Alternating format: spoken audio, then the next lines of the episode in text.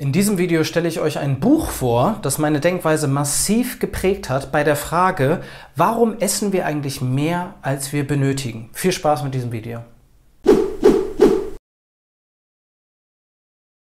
Herzlich willkommen zu diesem Video. Mein Name ist Sven Sparding und ich bin einer der Gründer von einem Fasting. Ja, in diesem Video soll es um dieses Buch hier gehen. Das ist das Buch mit dem Titel The Hungry Brain von Stefan Gouyenet, PhD. Das ist ein Wissenschaftler, der sich sehr detailliert mit den ja, körperlichen Mechanismen der Gewichtssteuerung auseinandersetzt. Und das ist wirklich ein wissenschaftlicher Tiefgang, aber leicht verständlich und ja, mit logischen Beispielen und wirklich wundervoll äh, beschrieben, wie wir zu den Erkenntnissen äh, gekommen sind, die wir jetzt heute haben und was unser heutiger Stand ist.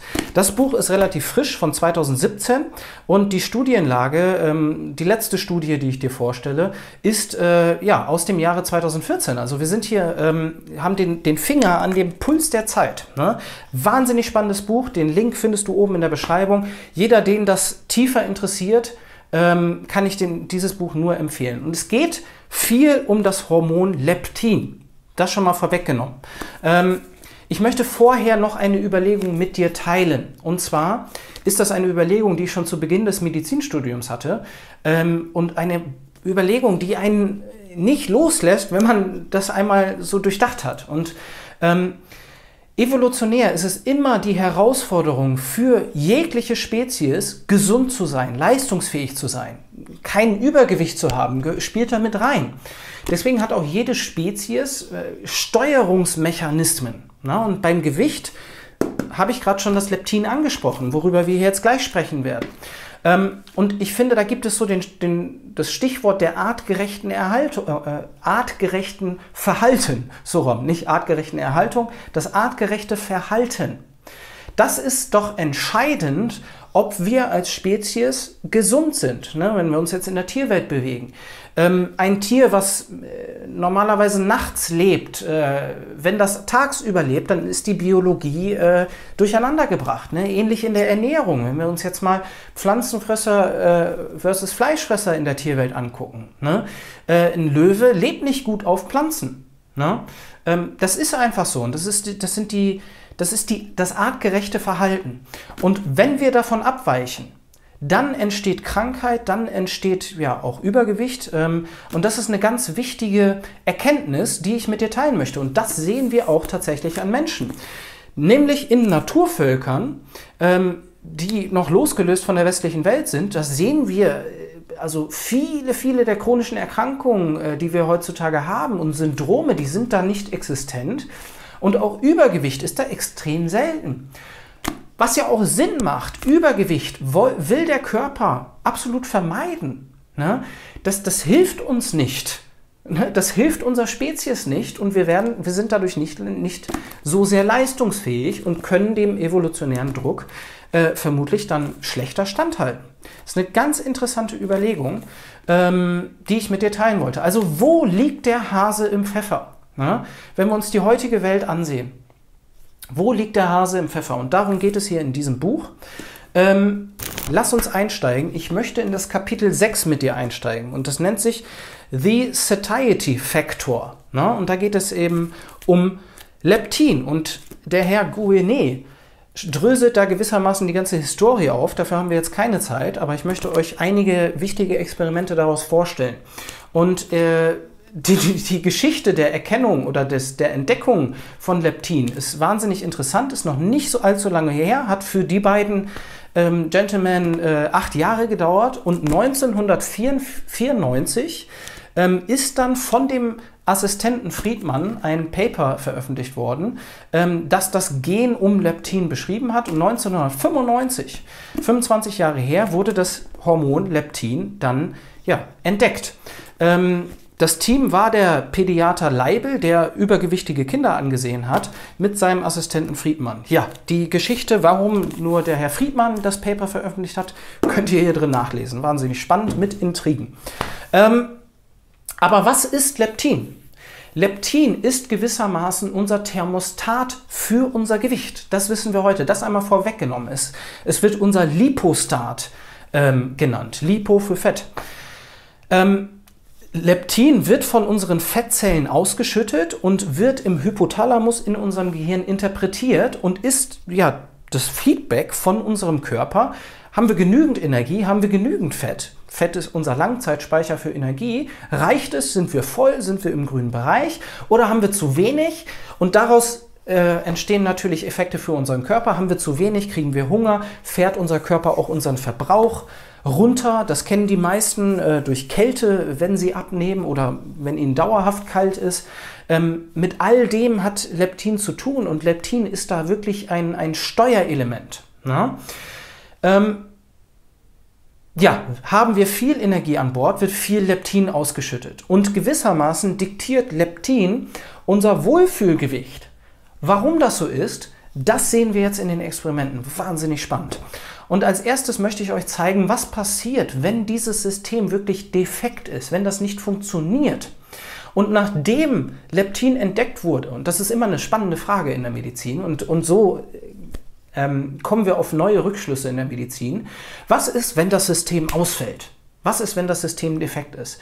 Die Frage hat sich ein Forscher dann auch gestellt und hat sich auf die Suche gemacht und ist in Indien fündig geworden bei zwei Kindern, Geschwistern, die massiv fettleibig waren. In Zahlen. Einer wog mit acht Jahren 85 Kilo. Und wer sich mit Perzentilen auskennt, die 97. Perzentile bei acht Jahren liegt bei 34 Kilo. Das bedeutet, dass nur 3% der Achtjährigen mehr als 34 Kilo äh, wiegen. Das sind die, die, ist die Perzentilenverteilung. Jeder, der mal Kinder bekommen hat, weiß das. Ähm, dieser wog mit 8 Jahren 85. Mehr als doppelt so viel wie die 97. Perzentile. Und saß im Übrigen im Rollstuhl, weil er sich nicht mehr bewegen konnte. Fettabsaugungen haben ebenfalls nicht den, den horizontalen äh, Drift das horizontale Fettwachstum stoppen können. Ne? Der, das kleinere Geschwisterkind äh, wog mit zwei Jahren 29 Kilo.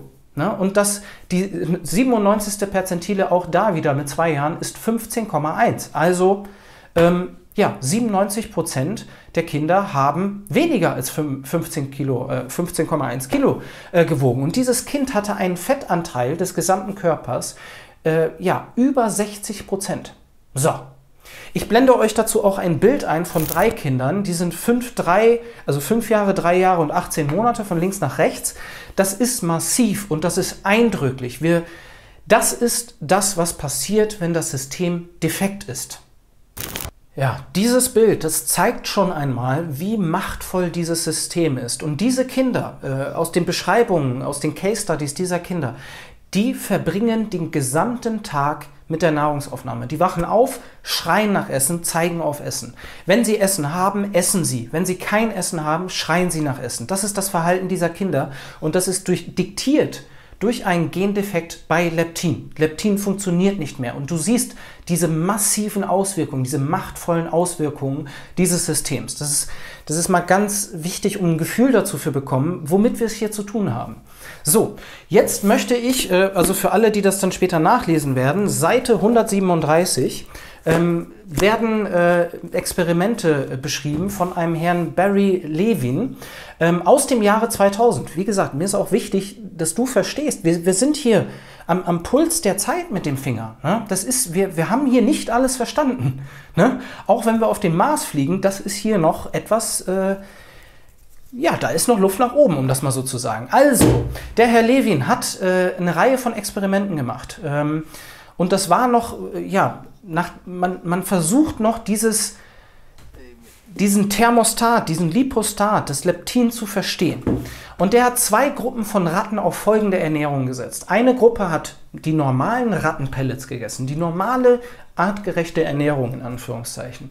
Die andere Gruppe hat eine hochkalorische, schmackhafte, also eine hochpalatible, also Palatabilität, Palatabilität ist das Wort, äh, extrem schwierig für mich zumindest, also eine schmackhafte Ernährung. Ähm, das war die zweite Gruppe. Und das Ergebnis war, dass auf der hochkalorischen, schmackhaften Ernährung einige Ratten zugenommen haben. Nicht alle, aber einige. Ähm, Denen, die auf dieser schmackhaften Ernährung zugenommen haben, den Ratten, denen hat er dann das, die Ernährung entzogen und sie auf eine Diät gesetzt und geschaut, okay, nehmen sie denn wieder ab? Ja, Das Ergebnis war zu erwarten, sie nehmen ab und ne, haben sich auch mit ihrem, äh, also dem normalen Gewicht in Anführungszeichen wieder angenähert. Doch nun war das Überraschende an, an diesem Experiment. Nach der Diät durften sie wieder frei essen. Ne? Sie durften frei essen.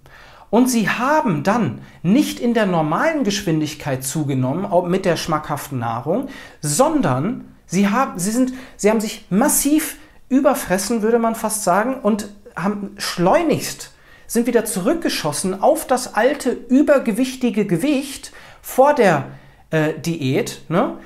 Nochmal, diese Gruppe hat zugenommen auf dieser hoch, hochkalorischen, schmackhaften Ernährung. Dann nach der Abnahme, sobald sie wieder frei essen durften, schießen die wieder zurück auf das, äh, auf das alte Gewicht. Das heißt, äh, irgendwie ähm, war das anscheinend der neue Wohlfühlpunkt, das, das neue, der neue Normalzustand für das Gewicht. Ne? Da, wo sich, da, wo der Körper gewissermaßen hin möchte. Ne? Das, was das Leptinsystem vermutlich, und wissen wir heute, diktiert. Ne? Ähm, das, das ist wahnsinnig spannend. Warum schießen die denn danach wieder hoch? Ne? Dazu hat er dann ein nächstes Experiment gemacht und hat eine Rattenspezies genommen, die, äh, die, anfällig für Übergewicht ist. Und die wurden in drei Gruppen aufgeteilt. Erste Gruppe wieder die normalen Rattenpellets. Zweite Gruppe wieder also die hochkalorische, schmackhafte Nahrung. Und das dritte war ein hochschmackhafter, hochkalorischer, Milchshake-ähnlicher Mahlzeitersatz. Ne? So die, die typischen Mahlzeitenersatz, aber sehr, sehr schmackhaft. Und das Ding hieß Ensure. Ne? Ähm, das Ergebnis war, dass auf der schmackhaften Ernährung, auf 2 und 3, äh, die Ratten wieder zugenommen haben, aber auf, dem, auf dieser sehr schmackhaften Milchshake-ähnlichen äh, Mahlzeitersatzernährung äh, haben sie so rasant zugenommen, die haben in zehn Wochen nahezu ihr Gewicht verdoppelt. Na, also einen Unterschied konnten wir da bemerken. Dann hat er diese Ratten von, von dieser Shake-Diät wieder runtergenommen, auf die normalen Pellets gesetzt und die Nahrungsaufnahme ist massiv runtergegangen. Die haben spontan weniger gegessen. Ne?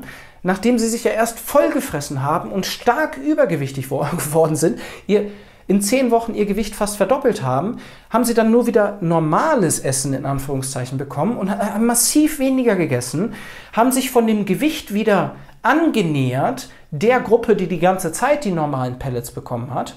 Ähm, ja, also ähnlicher Effekt wie äh, in der Studie davor, nur dass es auch freiwillig passiert. Ja?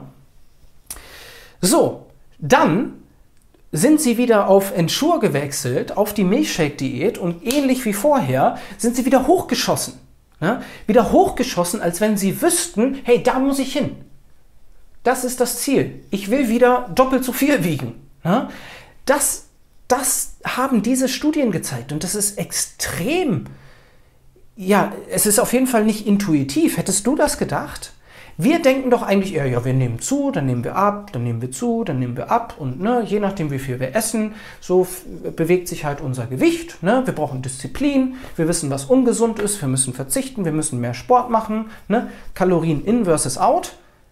Ne? Und dann können wir unser Gewicht steuern. Aber was ist das denn jetzt für ein Fund? Na, da kann man doch nur den Rückschluss ziehen, dass unsere Nahrung, je nachdem, was wir essen, ob das jetzt die normalen Rattenpellets sind oder eben diese Milchshake-Diät, und das war im Übrigen Schokomilchshake, es, mit Vanille ging es nicht und mit Erdbeer ging es auch nicht. Deswegen der Rückschluss, es muss irgendwie auch mit der, ja, mit der Schmackhaftigkeit ähm, zu tun haben. Ne? Ist der einzige Rückschluss. Also, Rückschluss, unsere Nahrung beeinflusst unser Wohlfühlgewicht. Das Gewicht, wo wir uns wohlfühlen, wo unser Körper hin möchte. Und das sind tiefliegende Mechanismen. Ähnlich wie in den Naturvölkern das Gewicht normal gehalten wird, ne, äh, gerät es hier außer Rand und Band. Das ist so spannend. Ähm, so. Das Ganze, ne, das waren jetzt Studien in Ratten.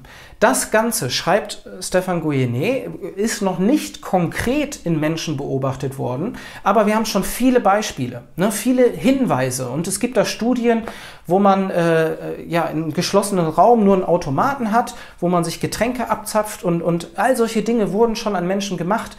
Und die, die Funde in diesen Studien weisen in diese Richtung. Ne? Für jeden, den das mehr interessiert, ähm, liest euch dieses Buch durch. Ne? Ähm, wir haben also eine Menge Hinweise, dass dies bei Menschen ähnlich ist. Ne? Und das, das Hormon Leptin haben wir ja natürlich genauso wie die, wie die Ratten auch. So, jetzt eine entscheidende Info. Ähm, mit der wir bisher allein gelassen werden gewissermaßen. Das ist der aktuelle Stand der, der Studienlage. Stefan Gouyenet war dann im Jahre 2014 selbst Teil einer Studie und die haben bei Übergewichtigen, stark Übergewichtigen, ein MRT des Gehirns gemacht und eben genau im Hypothalamus den kleinen Bereich angesehen, ähm, der Leptin interpretiert. Das hat man vorher in, in Tierstudien schon gesehen, dass da etwas vor sich geht.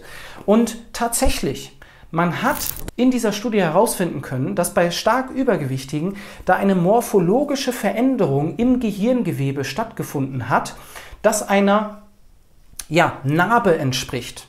Also es gibt eine morphologische Veränderung bei Übergewichtigen genau da, wo Leptin interpretiert wird.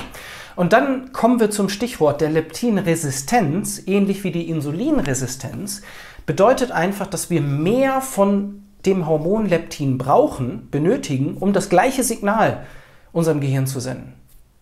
Und das macht ja durchaus Sinn. Ne? Genau das ist ja dann letztendlich, was wir bei den Ratten beobachten. Ne? Wenn, wir, wenn das Wohlfühlgewicht mit, ja, dem doppelten, mit der doppelten Fettmasse auf einmal ist, ne? dann haben wir auch mehr Leptin im Umlauf und dann kann es sein, durch die morphologische Veränderung, das ist die Hypothese, das ist noch nicht ganz konkret bestätigt, ne, das sind die ersten Hinweise darauf, ähm, dass das, ja, dass diese morphologische Veränderung, wo kommt die her? Ne? Das ist erstmal die erste Frage, aber es gibt ein Korrelat in unserem Gewebe, das hier mit diesen Erkenntnissen einhergeht. Wahnsinnig spannend und wirklich, das, das lässt so viele Rückschlüsse zu. Ne? Das lässt auf jeden Fall mal den Rückschluss zu, dass die moderne Ernährung problematischer ist, außer dass sie uns nur gut schmeckt. Ne? Und lässt auch vermutlich den Rückschluss zu, und da bin ich starker Verfechter, dass du nicht schuld bist. Wären wir alle in der Natur, noch niemand hat sich an Avocado überfressen. Ne? Oder, oder Kartoffeln oder, oder Fleisch oder, oder ähnlichem. Ne? An natürlicher Ernährung, unverarbeiteter Ernährung, ähm, da sehen wir kein Übergewicht, das entsteht. Ne? Wirklich nur in Ausnahmefällen. Und das ist höchst spannend. Also, der Rückschluss, der nun weiter untersucht wird, ne, und das, was der, was der heutige Stand ist, ähm, ist, was, was, verändert in unserer Nahrung nun äh, unseren Setpoint von Leptin, unsere, unser Wohlfühlgewicht, da wo unser Gewicht hin möchte. Ne? Ähm, ja, massiver Rückschluss und, und ich hoffe, da, da stimmst du mir zu, dass unser Gewicht nicht einfach durch Undiszipliniertheit oder Faulheit oder dergleichen gesteuert wird. Wenn ich höre, dass man ja einfach, also äh, wenn man dick ist, ist man einfach undiszipliniert. Das ist so ein Blödsinn, wie wir hier sehen. Und da reagiere ich gewissermaßen auch allergisch drauf. Du bist nicht schuld, wenn du übergewichtig bist, aber ja, niemand, niemand kümmert sich darum. Wir haben die Verantwortung, uns darum zu kümmern. Das ist halt das Blöde. Ne? Ähm, ja, all diese Infos findet ihr in diesem wirklich spannenden Buch. Sehr toll geschrieben, hat meine Denkweise auf Übergewicht und wie wir damit umgehen massiv verändert. Ja, ich hoffe, dass ich dich damit zum Nachdenken anregen kann. Also wirklich ein tolles Buch und äh, wirklich sehr, sehr spannend. Und wenn dich wirklich die Hintergründe zu Übergewicht, jetzt äh, über die Undiszipliniertheit oder Faulheit hinaus, wirklich Mechanismen in unserem Körper, die jetzt in der modernen Welt hier eine Rolle spielen, mit denen wir umgehen müssen, na, ne, die wir lösen müssen. Für uns tut es sonst niemand. Ähm, dann ist dieses Buch wirklich wahnsinnig spannend. Link dazu oben in der Beschreibung und äh, wünsche dir einen schönen Tag. Bis bald.